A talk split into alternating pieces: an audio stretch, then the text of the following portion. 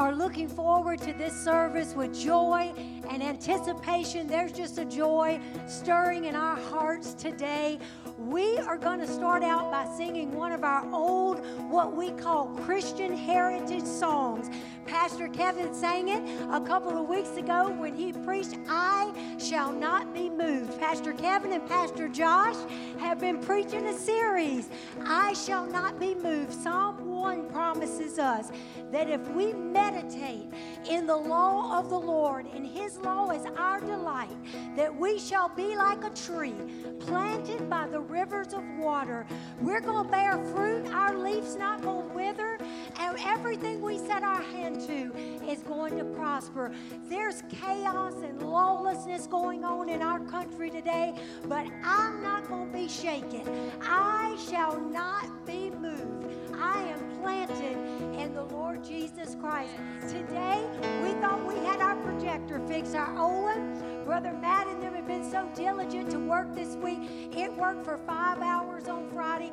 It worked all the way through practice up until 10 minutes before church, and the projector went out again. But guess what? We're not going to be shaken. We're not going to be moved. We are planted in the Lord Jesus yes. Christ. Let's sing out in faith this morning.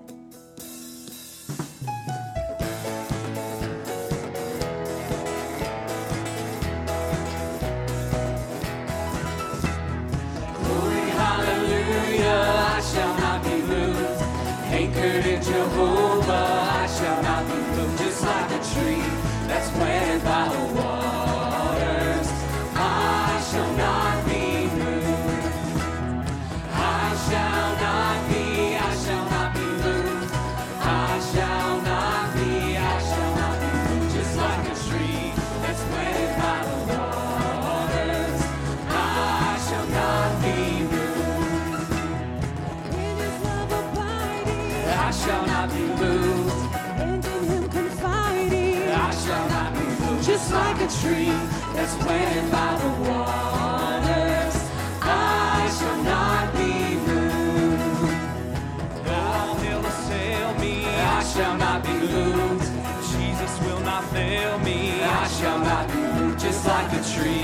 That's planted by the waters.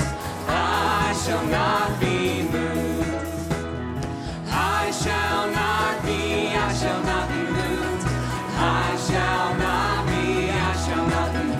like a tree that's planted by the waters.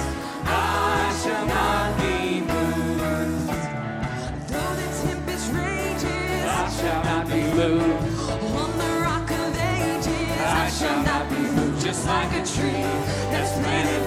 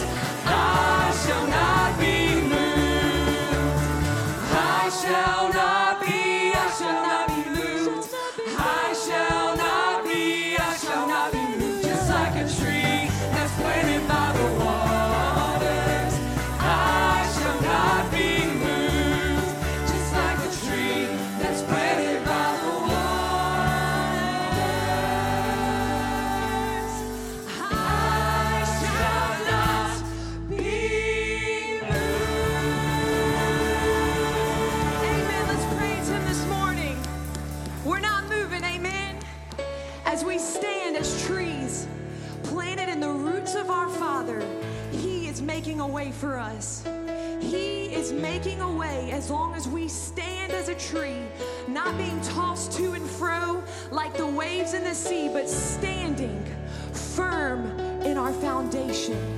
Even when it's dark, even when we cannot see, He is working. Let's sing this this morning. This is our testimony. This is our declaration today that He is working in me he is working in you and He is making a way.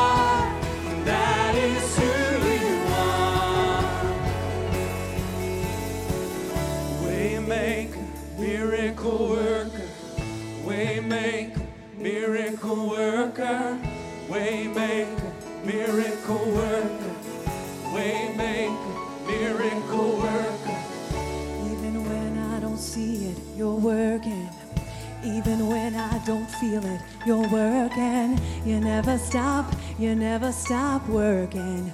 You never stop, you never stop working.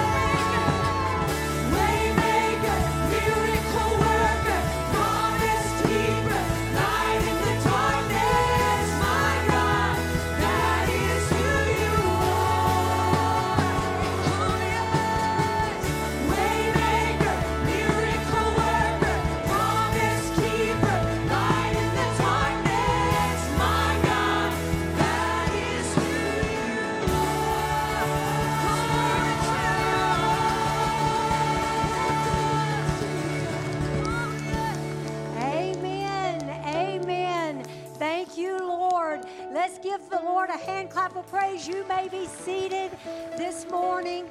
Isn't it amazing as we take a week just to humble ourselves before the Lord and fast that we can hear His voice so much clearer and He begins to make a way and to show us plans that He has for our life and just to rekindle our hearts, that flame inside of our hearts. Um, today, we're not going to receive our missions offering during this time. We're going to take a special offering, like we told you last week, at the end of the service, and that will be we're going to bring actually bring our tithes and our offerings forward at the same time. You saw that the offering boxes were closed this morning. We want to give a special offering at the end of the service to help with what we shared with you last week about having to get jump started into that construction project with the front of the building sooner than what we had anticipated this year. But Eagle Heights is 21 years old. On January 30th, it'll be 21 years old. And the Lord has been so faithful to meet our every need. And we give Him honor and we give Him glory. And we want to open our mouths today and acknowledge His faithfulness and His goodness in our lives. He's seen it, He saw us through 2020 and He's going to see us through 2021 and bless us as a church and an individual, as families and as individuals, as we submit our whole lives and surrender ourselves totally to Him. And so, if you're watching from home today, at the end of the service, you'll be given an opportunity to give through text giving or online at eagleheights.net as we come forward. And this will be not only today, but an ongoing throughout the year project as you pick up those yellow envelopes and you sow just a little seed. If everyone sows a little seed, we always have enough, and God always miraculously provides. That is how the kingdom of God operates. So today, we're going to do a welcome time to give you time to go to the restroom and greet those around you. So let's stand, welcome one another, meet someone around you, and let's welcome each other to the house of the Lord.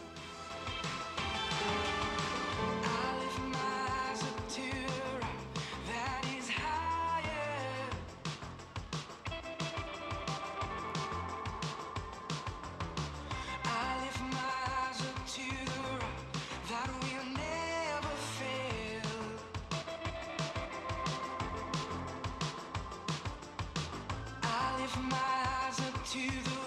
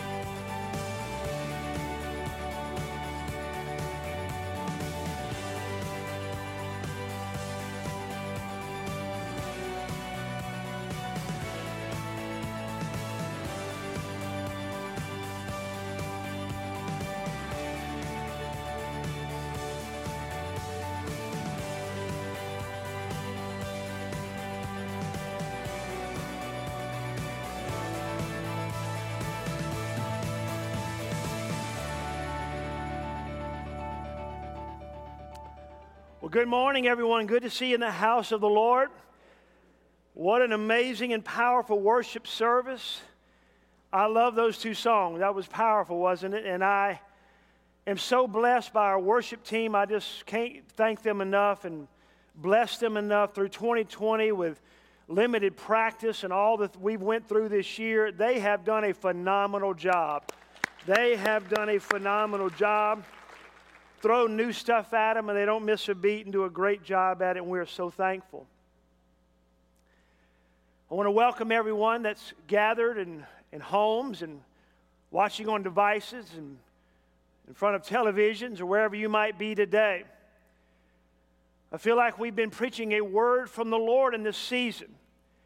And I'm going to ask you at this moment in time just to ask God to open your heart, even afresh and anew, to what's going to be said today to give you ears to hear what the Spirit would say.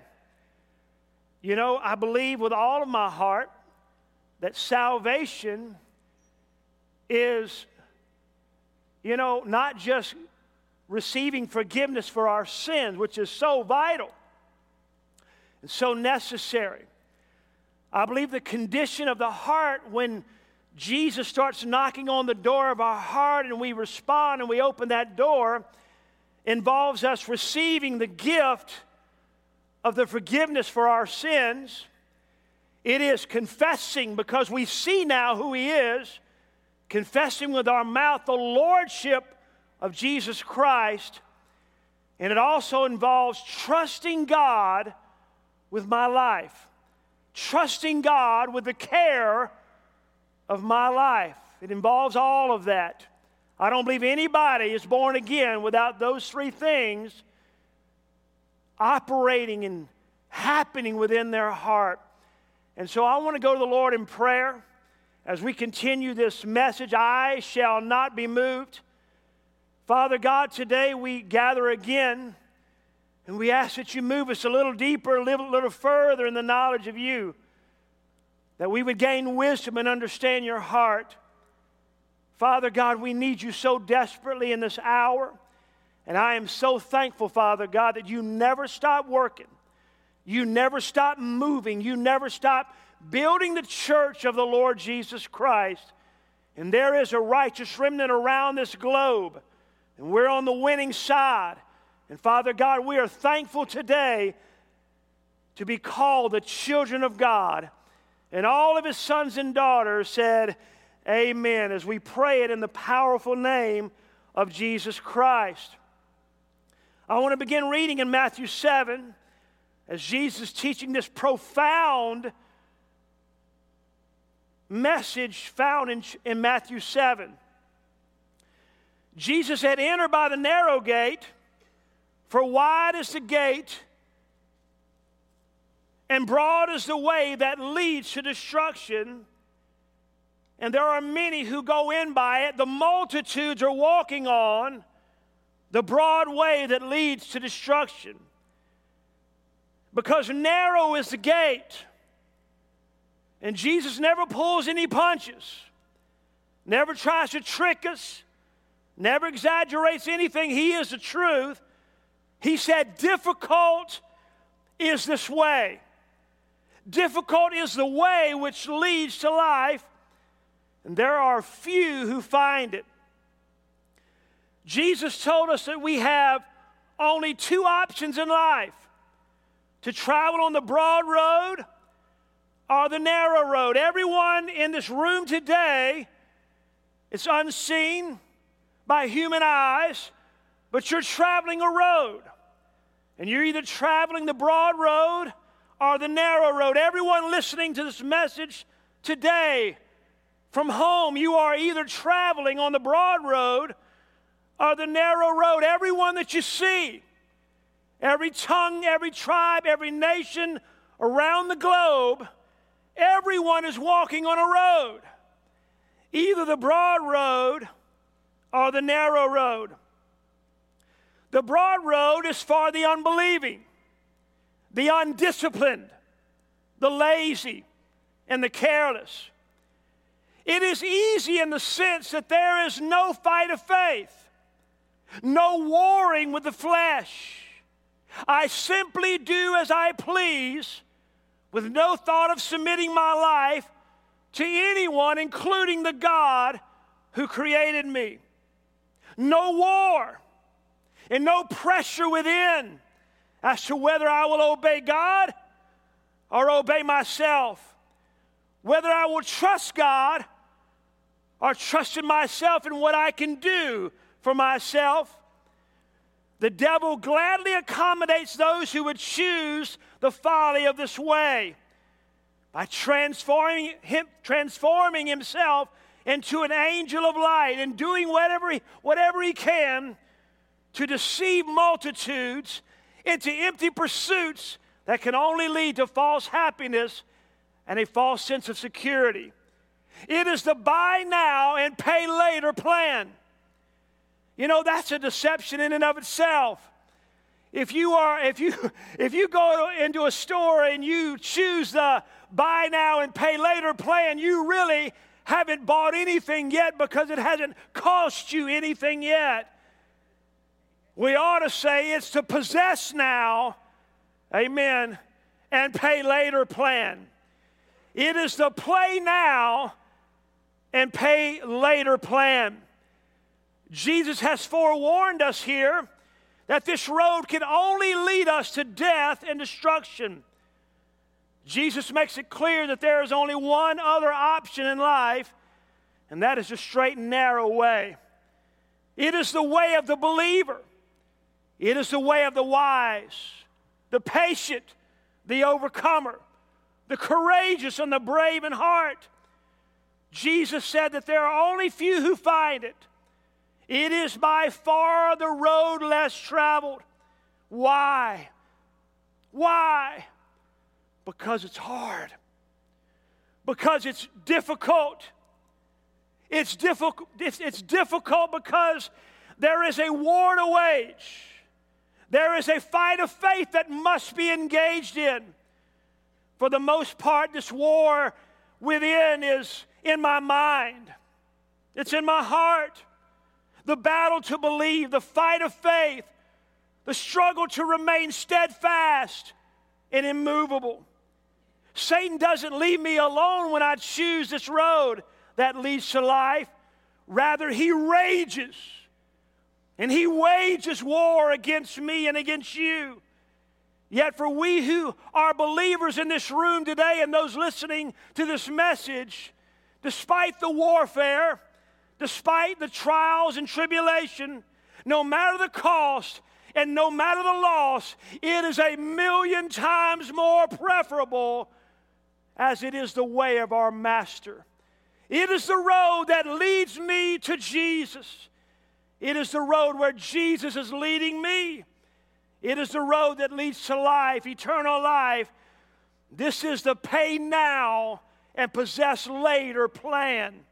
And not many people want that. You know, hindsight is 2020, right? And as we look back in hindsight at 2020, 2020 has shown us a lot about others and about ourselves. We can see clearly, more clearly now, that the multitudes have chosen the broad road that leads to destruction. This last political round is absolute evidence that people have chosen the broad road that leads to destruction and care not that we are no longer a nation, one nation under God. Come on, or in one God we trust. We are not that nation any longer. The broad road is embraced by the majority of Americans, both outside the church and sadly, many inside the church. The past year has caused us to witness many who, because of the difficulties and challenges of 2020, have departed from the faith, as is predicted in 1 Timothy 4 1. Now, the Spirit expressly says that in the latter times some will depart from the faith, giving heed to deceiving spirits and doctrines of demons, lies of the enemy Somebody told me this. I don't know how factual it is. But a poll was taken of those church goers are used to be church goers now at home. And 25% of the people said they would never go to church again. They would just stay home and watch television from home. And you know that I am all about doing the right thing. That's why you're sitting there with a mask on your face today. I'm all about social distancing and washing my hands and doing the right things and not, you know, subjecting myself to something that would give harm to my body or harm to those around me. I am all about, you know, those who with underlying medical con- conditions should not frequent c- concentrated assemblies. I think we have some of our dear saints of God in our own church family that I would say you probably need to stay home during this season.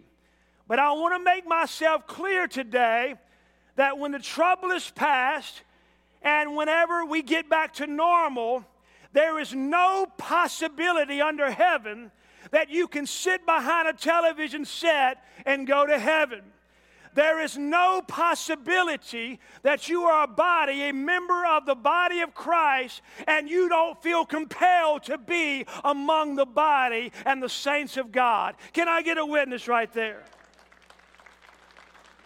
Some have departed from the faith.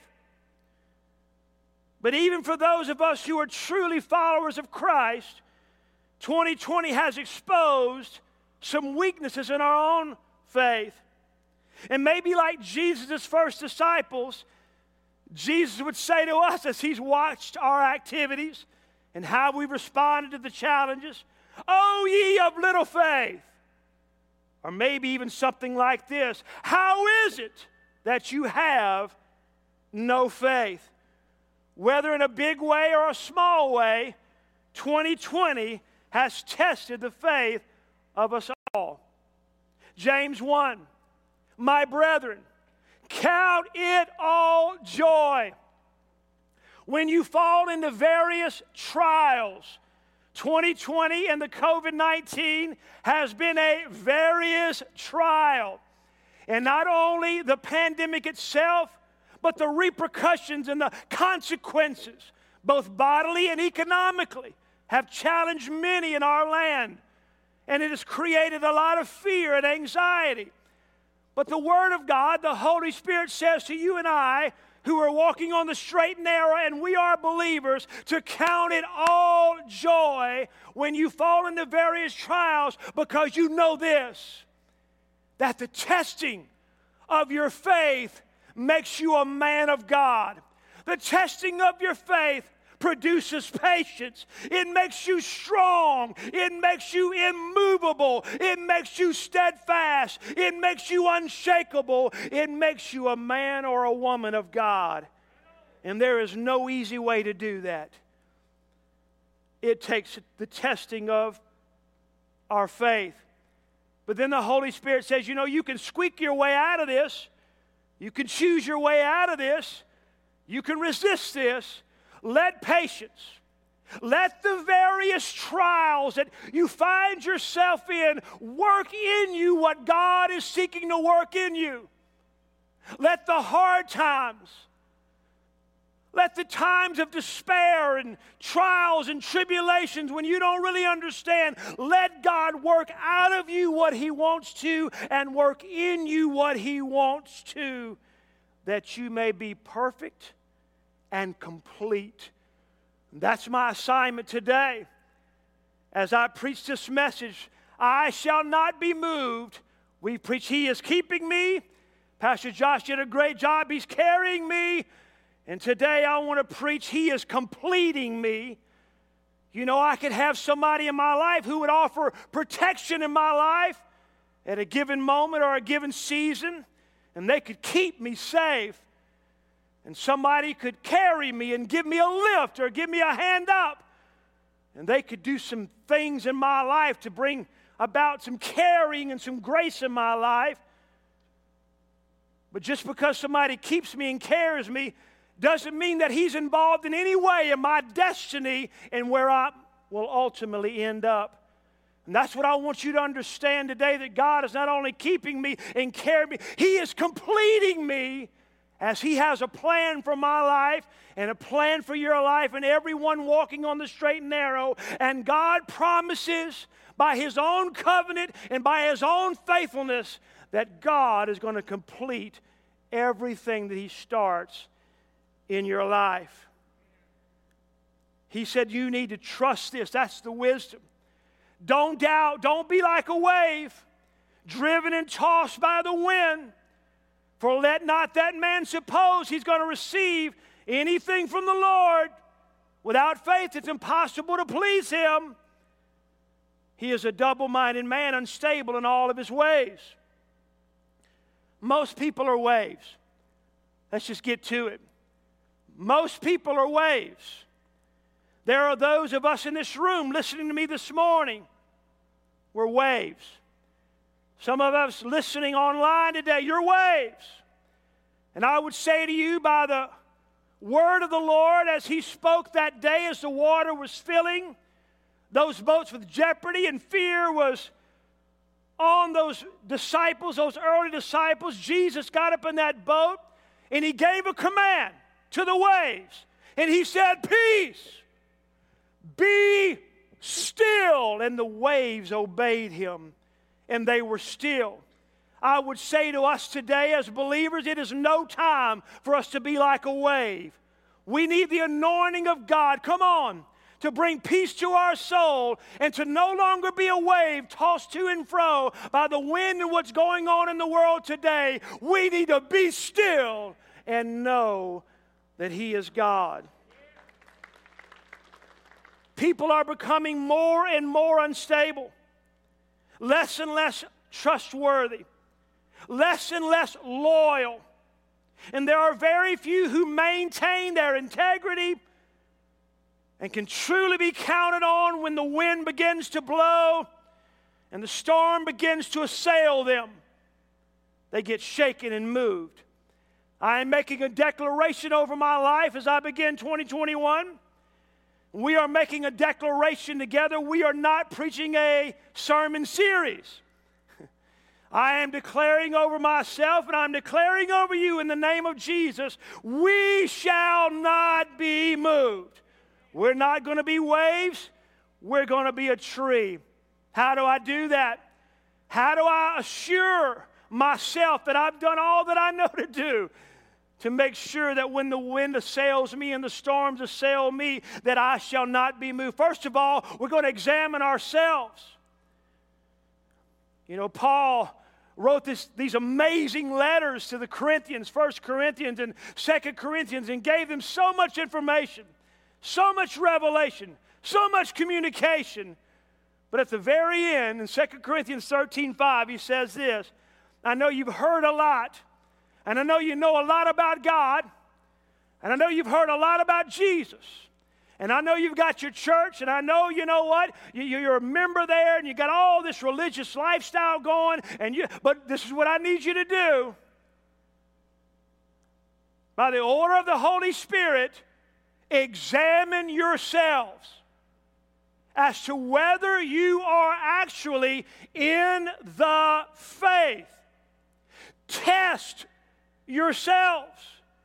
Do you not know yourselves that Jesus Christ is in you unless indeed you are disqualified?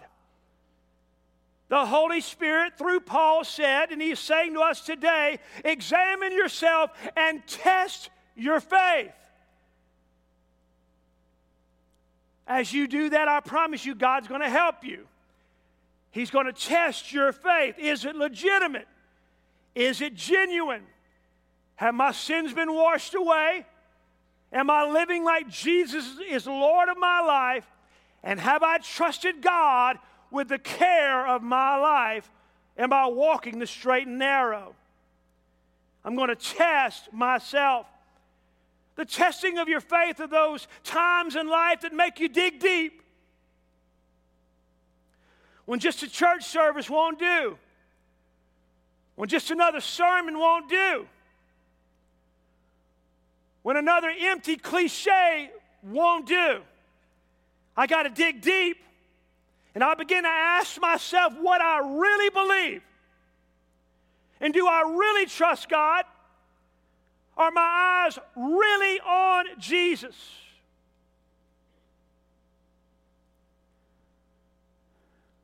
Does God really have a plan for my life? Or do I just go about it through my motions of life, through the motions of life and my day to day activities? And you know what? I never really engage with this truth that God has started something, He's going to finish it in my life. Hebrews.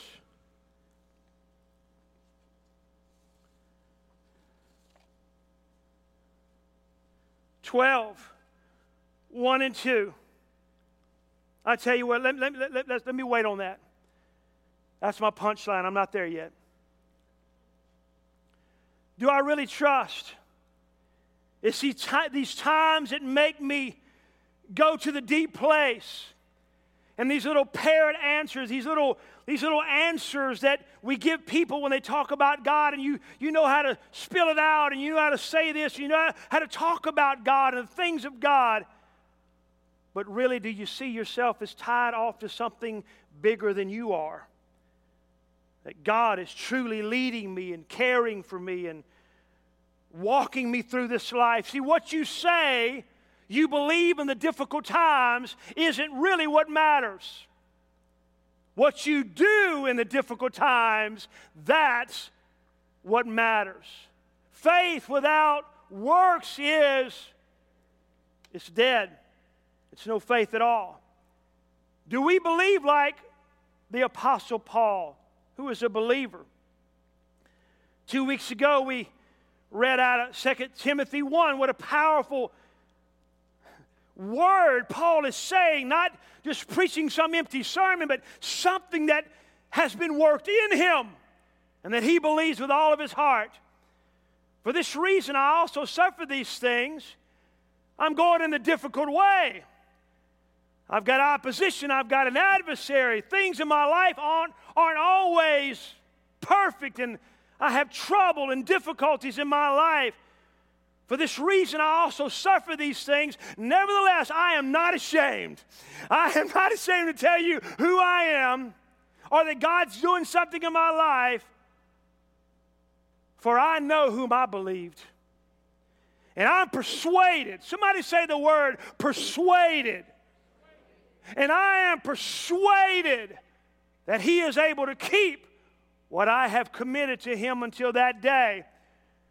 And there was another word in Philippians 1 6 that I'm getting my message from today. Being confident, everybody say confident. He believes this. Being confident of this very thing that he who has begun a good work in you will complete it until the day of Jesus Christ. Some of you believe that today.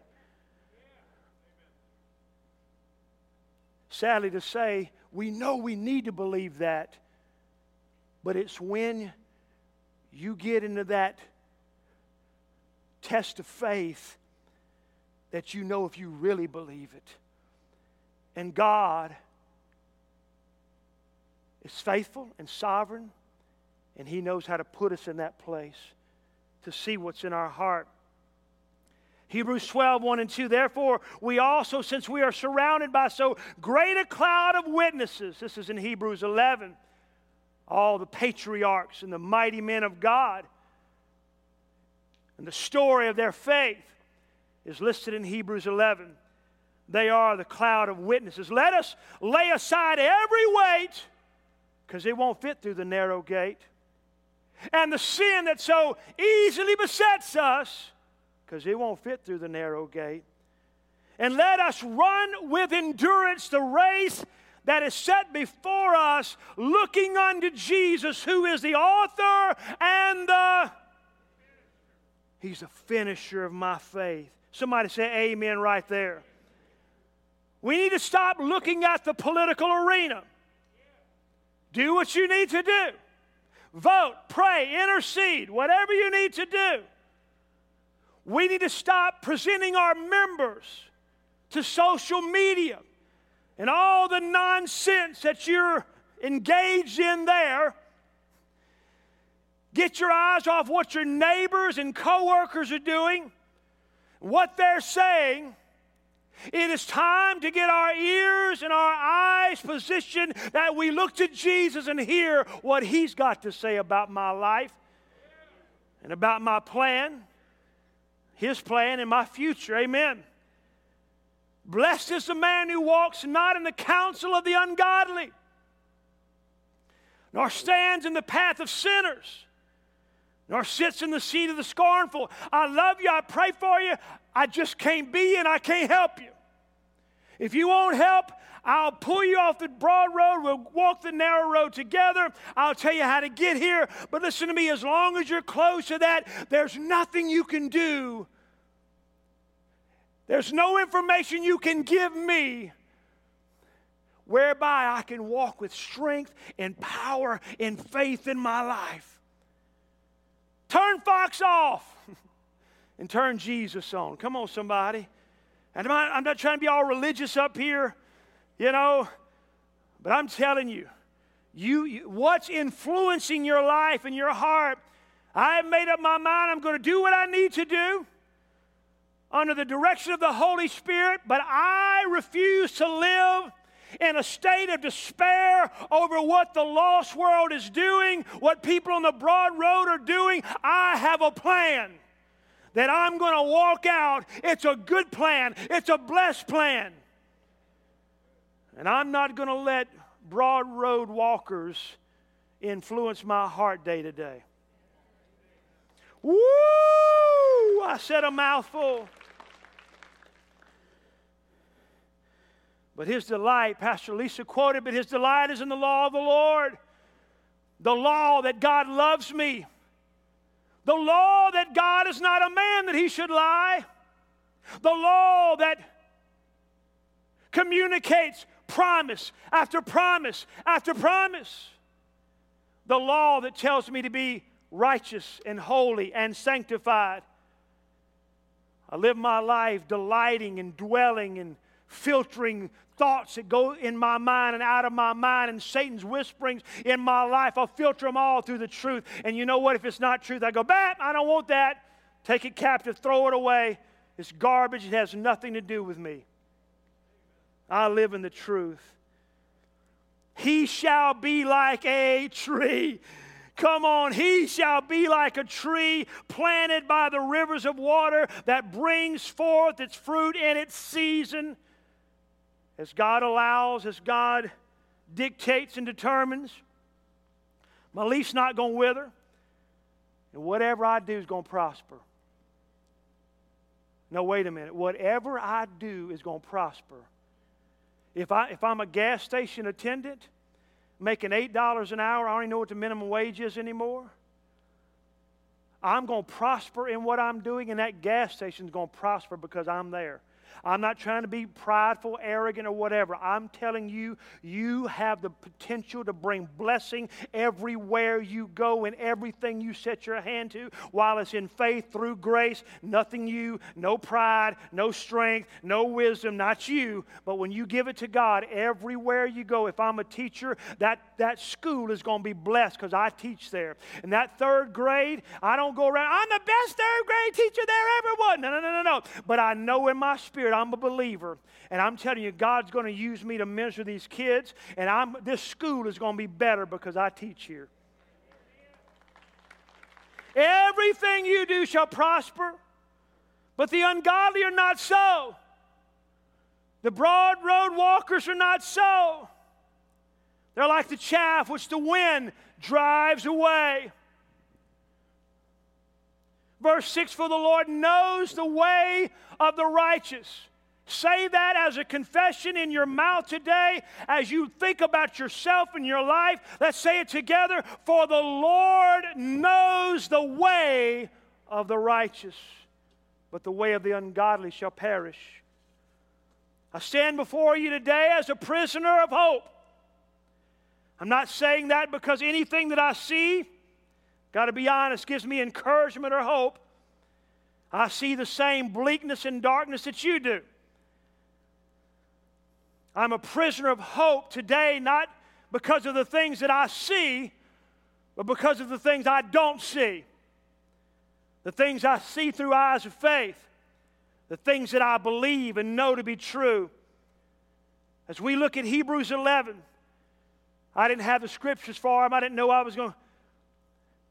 Just felt compelled right before service. But 11.1 says, Now faith is the substance of things hoped for. It's the reality of what you know is going to happen. The evidence of not what's seen. I don't see it. I can't hold it in my hands, but I know that I know that I know it's real, and I know that I know where I'm going. It's faith.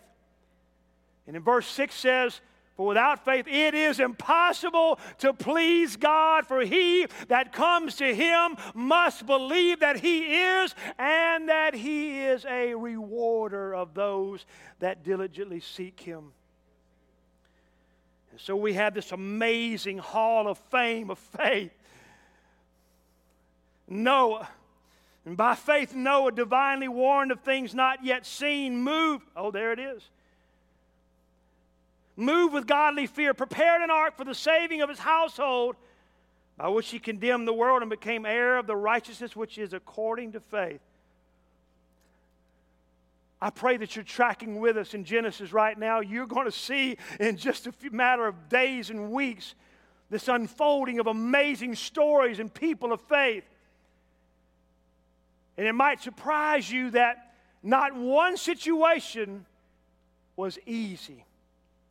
Not one situation was without its challenges. That's why they're in this hall of faith. Because they trusted God despite what they saw. What if you were Moses or Noah? What if you were Noah? And God gave you a commandment to build this uh, huge, it, it's not as wide as this building, but as wide as this building or as long as this building.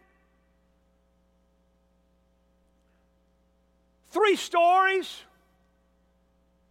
You have no machinery.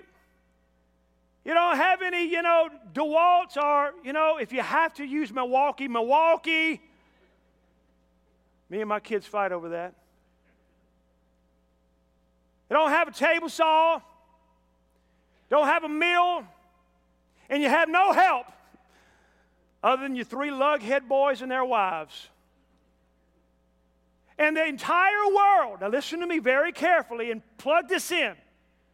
The entire world has turned their back on God. And he was a preacher of righteousness.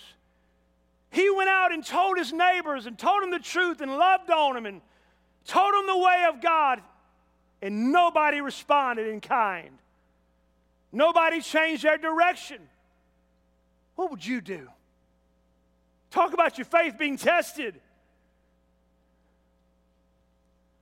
And the only motivation you can find is God's word to your heart and His instruction in your life. And he starts out building this ark day after day and trying to figure out the timeline of how long it took him to build this.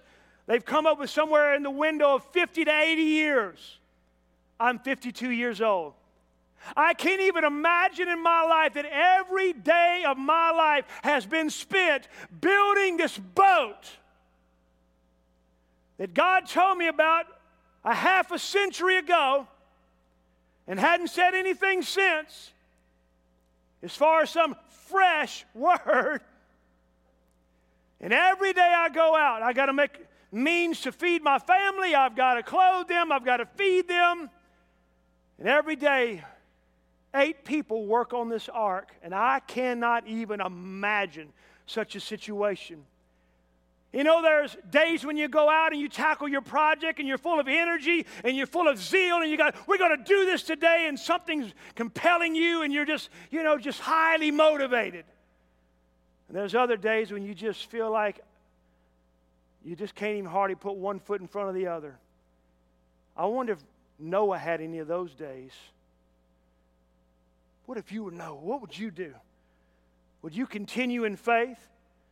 What if you were the son? What if you were a daughter in law?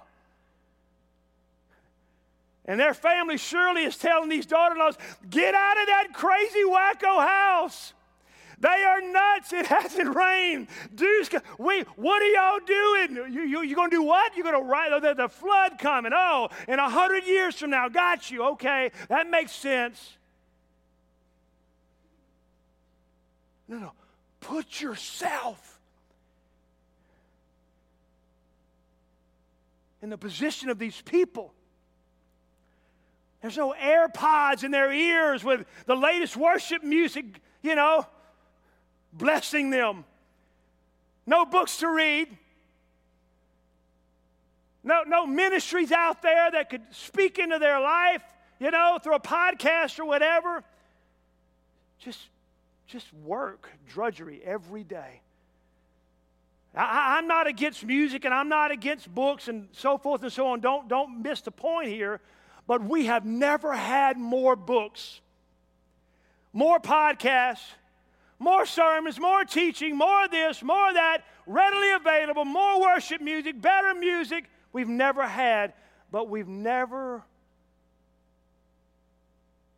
been as unstable as we are now. Because I'm telling you now, it ain't the book. There occasionally a book will speak something to you that will transform you and change you and deposit something in you. For the most part, we're always trying to find the next thing to kind of kickstart us a little bit. I'm just going to go there. And I, am the same way. I did it for years, but I'm going to tell you what I've learned. At the end of the day, whether you hear a song or not, whether you read a book or not, you just do what you need to do every day, whether it's sun shining, whether it's raining, whether it's cloudy, whether, whatever it is. You do it in faith because God started something in me and He's going to see me through to the end. And why would I quit? And God will start removing, removing things that encourage you sometimes and encourage your flesh see what's really inside of you. If you're going to walk this out, stayed over a year on that ark. It's amazing. What about Abraham? Abraham, God called him, went out not knowing where he was going. But he was looking for a city whose builder maker was God. He was looking for a heavenly city. And he said, God, I'm going to walk this out. I don't know where I'm going. I don't know what I'm doing. I don't know what I'm going to do when I get where I'm going. I don't even have any clue. At some point, God reveals himself to him as a 75 year old man and said, Look at the stars. Abraham, I got a plan for your life, so shall your descendants be. I'm your exceedingly great reward. I'm your reward, Abraham. And I've got an amazing plan for your life. And the Bible says, Abraham, this is, his, this is our father in faith. This is what faith is. Abraham believed God. That's it. He said, God, I don't know how, I don't know when, and I don't guess that matters. But I'm going to put the care of my life in your hands. Lead me wherever you want to lead me. And God accounted it to him as righteousness. God said, That is faith. That is faith.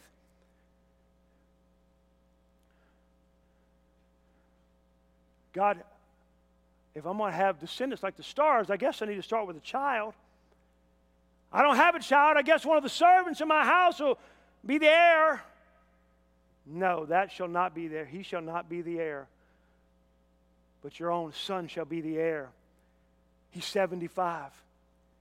12, 13, 14 years pass by. 12, 11, 12 years. And like all of us, we go, you know what? Maybe I shouldn't should do my part. Maybe there's something more I need to do here. He started doubting and getting a little double minded about the promise. And he went into Hagar's wife's idea. That was stupid. And he went into Hagar and they birthed Ishmael. And all the trouble in the middle, in the Middle East today, you know why? Because Abraham went into Hagar. And that war ain't never going to end. God already, already told us that.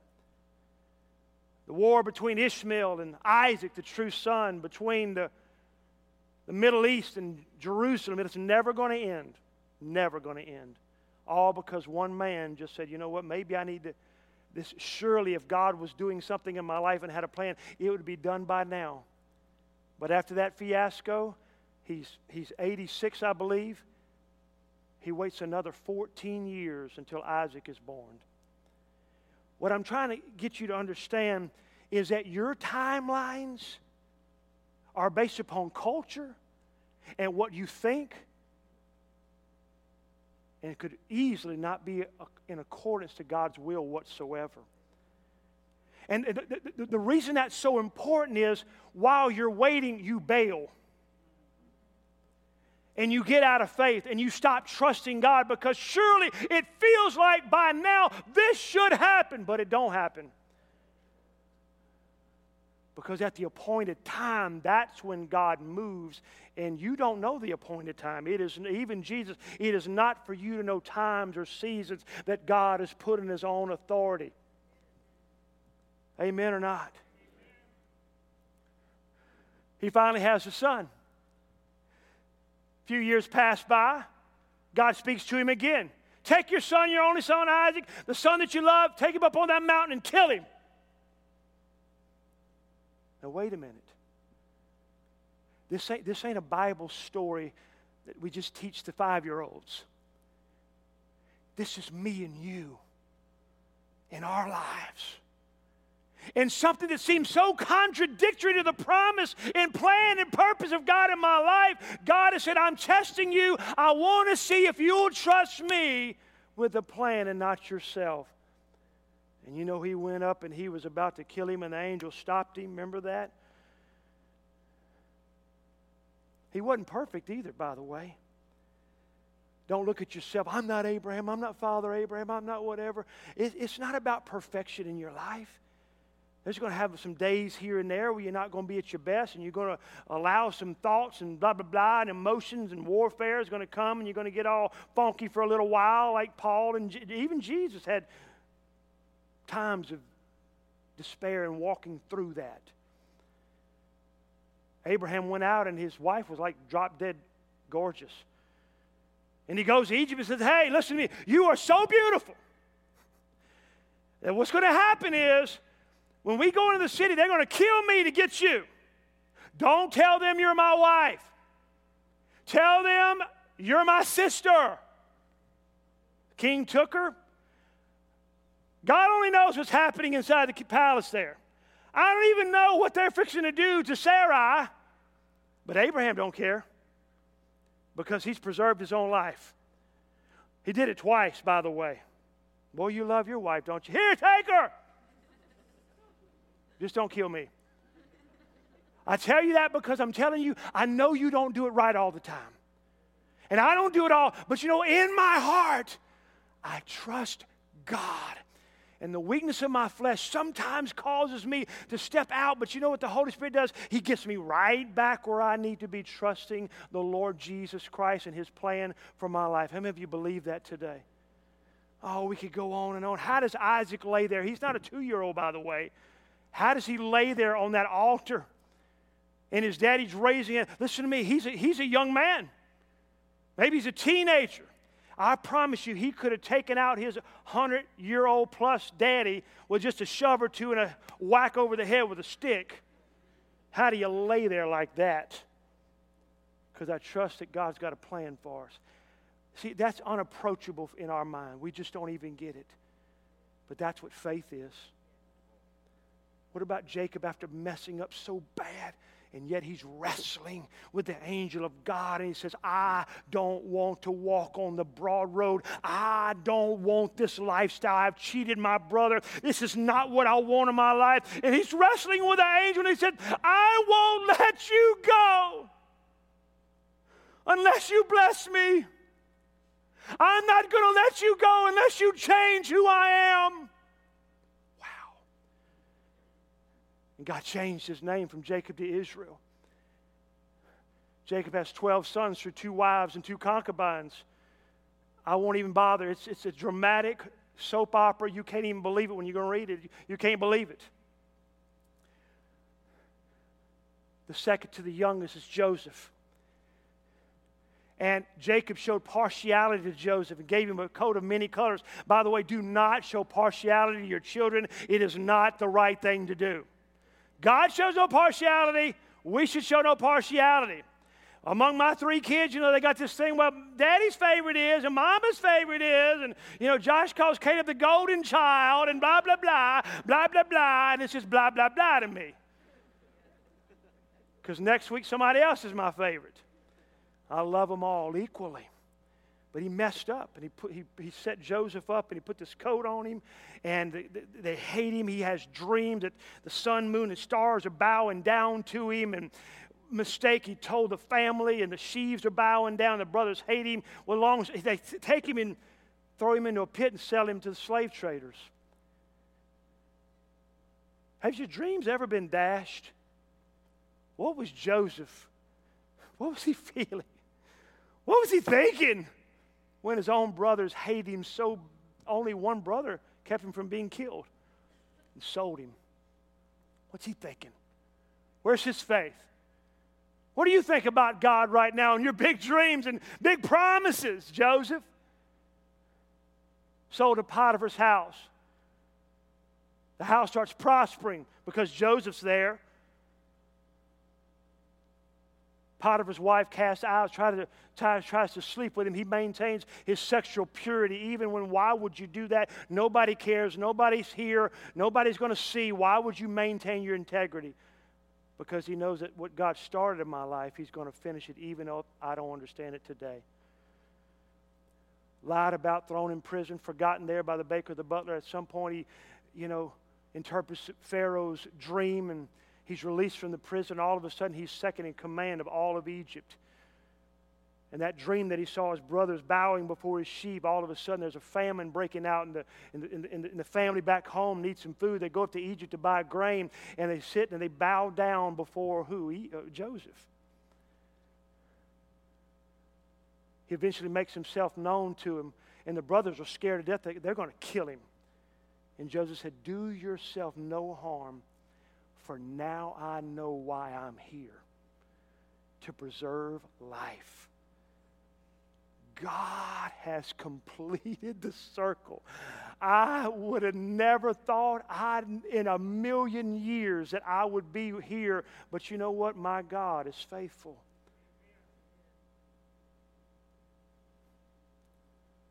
What about Paul's thorn in the flesh in the New Testament?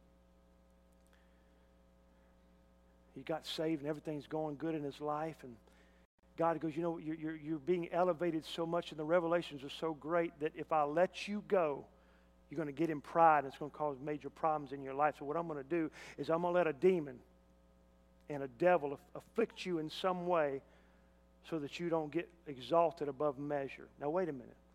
I've heard faith preachers try to te- teach around that, teach in circles, explain this and explain that, but I'm telling you, it is just what it says. It wasn't sin in his life, but there was something that was so unacceptable, something that was so against God's plan for his life, or so he thought that he sought God's three times God, get this gone out of my life. God, please get it gone. I don't like this. It's not your will. And God says, But it is my will, and my grace is sufficient for you. Come on. Something that I can't get delivered from, but I can't submit to it either. What a war. What a battle. No wonder Paul, Peter, just wrote and thought things so different from we, we do. 2 Timothy 4. At my first offense, no one stood with me. A couple chapters earlier, this, he said, You know that everybody in Asia deserted me. That's, that's astounding to me the church in Asia, the church in Asia, the churches in Asia, the church in Asia. And here in Timothy he says, Everybody in Asia deserted me. No one, at my first offense, no one stood with me, but all forsook me. I want to ask you a question. What do you do when there's no support group around you? What do you do when, you, when you're called to perform at your best and run with endurance and play at your best? And there's no fans in the stands calling your name and saying you're great? Do you perform for an audience of one? Or do you throw in the towel? May it not be charged against him. I'm not, I, I'm, I'm good. But the Lord stood with me and strengthened me. Somebody say amen right there. So that the message might be preached fully through me and that all the Gentiles might hear. And I was delivered out of the mouth of the lion. Anybody ever been delivered out of the mouth of the lion? And the Lord will deliver me from every evil work and preserve me for his heavenly kingdom. To him be glory forever and ever. Amen. See, that's faith. Can I get a witness in the house? Everything that Satan would bring, God's going to deal with you because I'm in faith. 1 Peter 5, be sober. This is Peter, be sober, be vigilant, because your adversary, the devil, walks about like a roaring lion, seeking whom he, he may devour. Resist him. Stand in your faith, knowing that the same sufferings are experienced by your brotherhood in the world. But may the God of all grace, who called us by his eternal glory by Christ Jesus, after you have suffered a while, when I was a young Christian, I'd read that and go, What? After you suffered a while, Lord, I'm praying now. I need deliverance now. I need help now. The devil's giving me problems now. After you've suffered a while, he's going to perfect, establish, strengthen, and settle you. My question to you is this What if you're in that moment when you're not perfected, established, strengthened, settled yet, and, and you can't find any relief and you can't find any breakthrough and you give up because you didn't believe that God was going to complete what He started in your life. Is anybody with me today? Paul said it in Romans 16, and the God of peace will crush Satan under your feet, what? Shortly. What? What if you're like Daniel? You're praying. Some of you praying and fasting. You're trying to get a breakthrough, and you hear, and, and, and, Daniel goes, "I don't know. God ain't listening to me. I'm, I'm praying." And all of a sudden, an angel appears to him after three weeks. It says, Daniel, from the first time you prayed, heaven heard you, heaven responded, but I've been in warfare with the prince of Persia, and I've been hindered from coming to get to you. That's stuff you don't know about, and I don't know about. But this is what I do know I better not give up when my prayers aren't answered because I don't know what's going on over my head. And I don't know time parameters and I don't know what God's doing. All I need to know is what He started, He's going to finish. Amen. I got a lot of trees on my property. There was a time I didn't care about trees. That all of a sudden I said, you know what, I need some trees. I went and bought some little trees and you know, little oaks and little Cleveland pears and blah, blah, blah. And, you know, and crepe myrtles and whatever. And somebody went out of business and bought a bunch of crepe myrtles and put them out there. Well, you know, if I'm, I'm going to do it right, okay? And so I, I staked them all off so the wind wouldn't knock them down because I love my little trees. And you know, most of the time I'm going to overdo something, to be honest with you. I'm going to overdo it. And so they're all just tight, and it, I said, wind cannot move this tree. But then I read something that you can actually stake a tree off too long.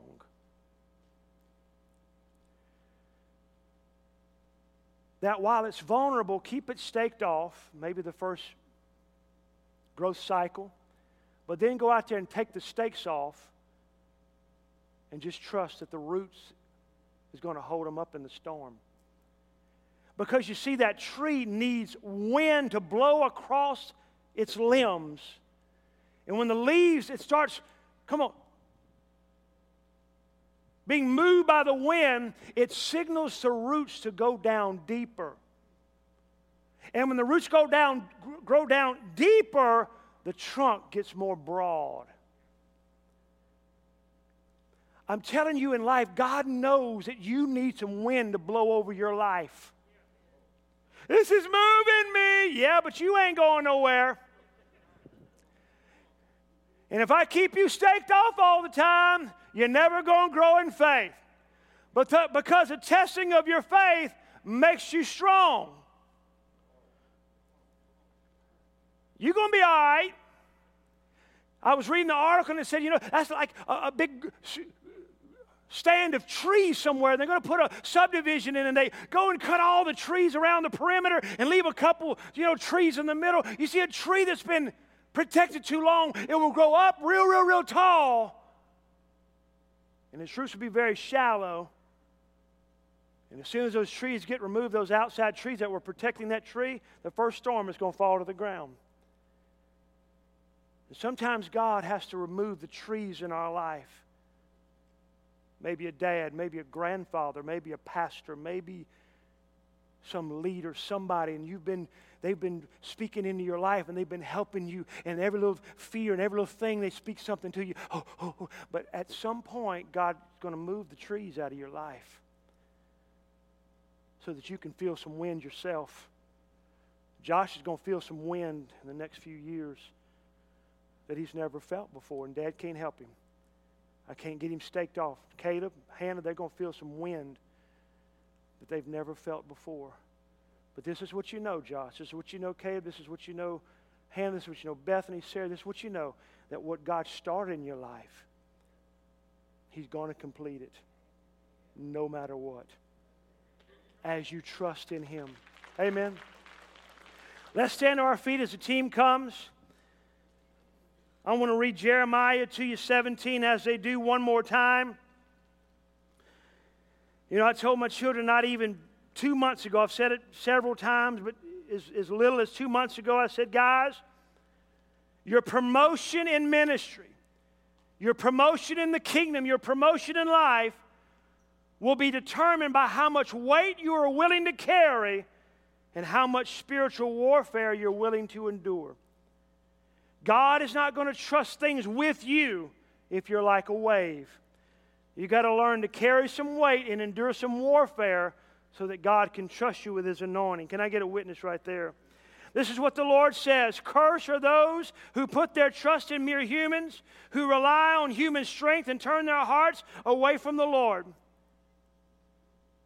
They are like stunted, there it is, stunted shrubs in Pastor Kevin's field because they've been tied off too long. With no hope for the future. They will live in the barren wilderness and in uninhabited, salty land. But blessed are those who trust in the Lord. Won't you raise your hands right there? But blessed are those who trust in the Lord and have made the Lord their hope and their confidence. They are like trees planted along a river bank with roots that reach deep into the water. Come on, somebody. And this is what I like such trees are not bothered by the heat. I'm, I'm not, you can put your hands down. I hate what happened to the political elections, but I'm not bothered by the heat.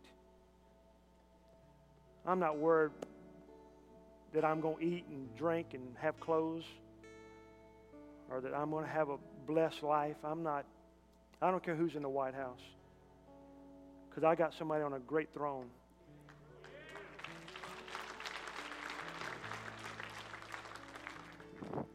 Such trees are not bothered by the heat or worried by long months of drought. I've been working on this ark, Pastor Kevin. I am so tired. Keep working.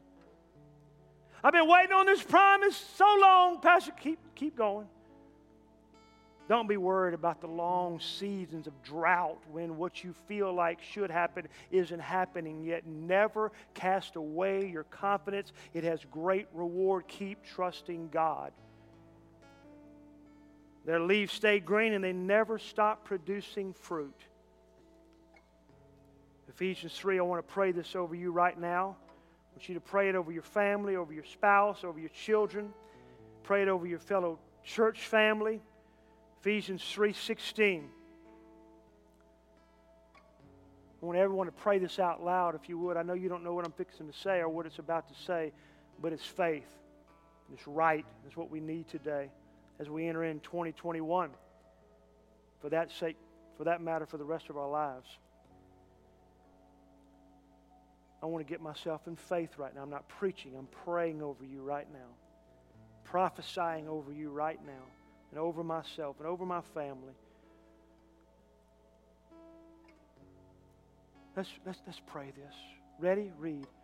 I pray that from His glorious, unlimited resources, He will empower you with inner strength through His Spirit. Then Christ will make His home in your hearts as you trust in Him. Your roots will grow down into God's love and keep you strong. And may you have the power to understand, as all God's people should, how wide, how long, how high, how deep His love is. May you experience the love of Christ, though it is too great to understand fully. Then you will be made complete. Somebody say amen. With all the fullness of life and power that comes from God. Now, all glory to God who is able. Somebody say, He's able. Through His mighty power at work within us to accomplish infinitely more than we could ever ask or even have enough sense to think about. How many know God's big? God's great. Man, it just settles me when I just, and I love to preach because it, it just gives me an opportunity to meditate and say it and get it in my heart over and over again. I'm telling you, when I stand before you today, it's like, what is man? What is this world? What can anybody do to me? Kill my body? Okay. Poop. I go to my Heavenly Father. What are you going to do? What is sickness? What is, what is death? What is the economy? What can it do to me? God has promised to keep me in His hand, and nobody can snatch me out. No devil in hell, no president, no uh, Democrat, no, nobody. I need to say this. For the most part, let me, let me clarify that. This election wasn't decided about people who are concerned about the financial, economic, physical well being of the United States. Not by people who are concerned about God being able to bless us as a nation. For the most part, our elections decided about people, by people who just want to do something that doesn't please God and not be hindered in any way as they do it. It's a fact, and there's nothing we can do about it. It's, it's a fact. But I'm going to tell you something. I am not, and President Trump is not our Savior by any means, nor would he would have been.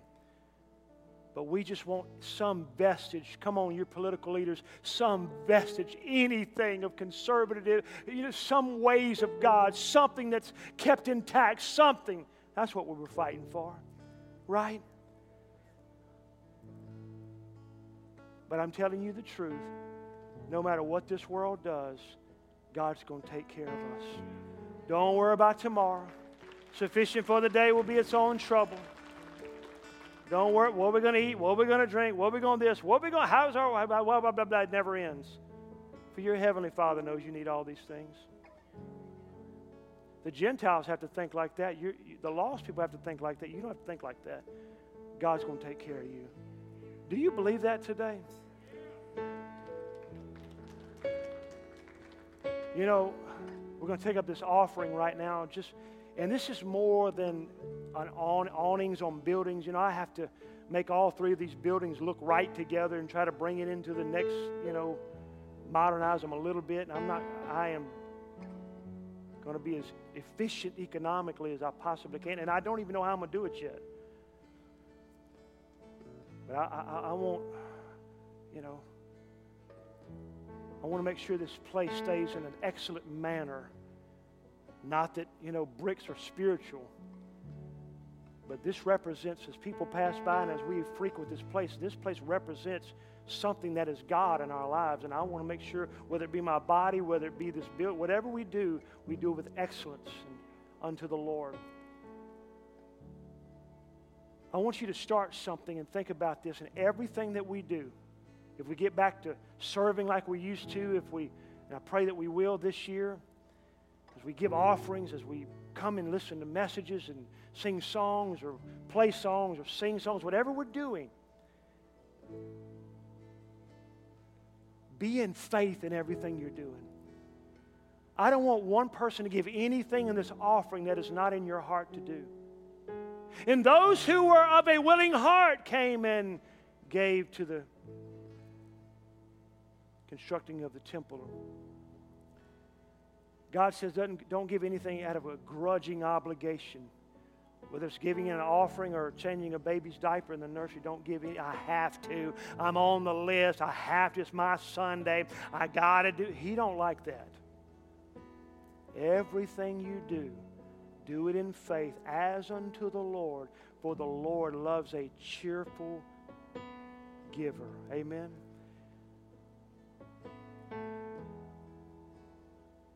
So as ushers come today, I, I'm trying to downplay the, I'm not trying to get money out of you. I really ain't. Just, just in faith, do what God tells you to do.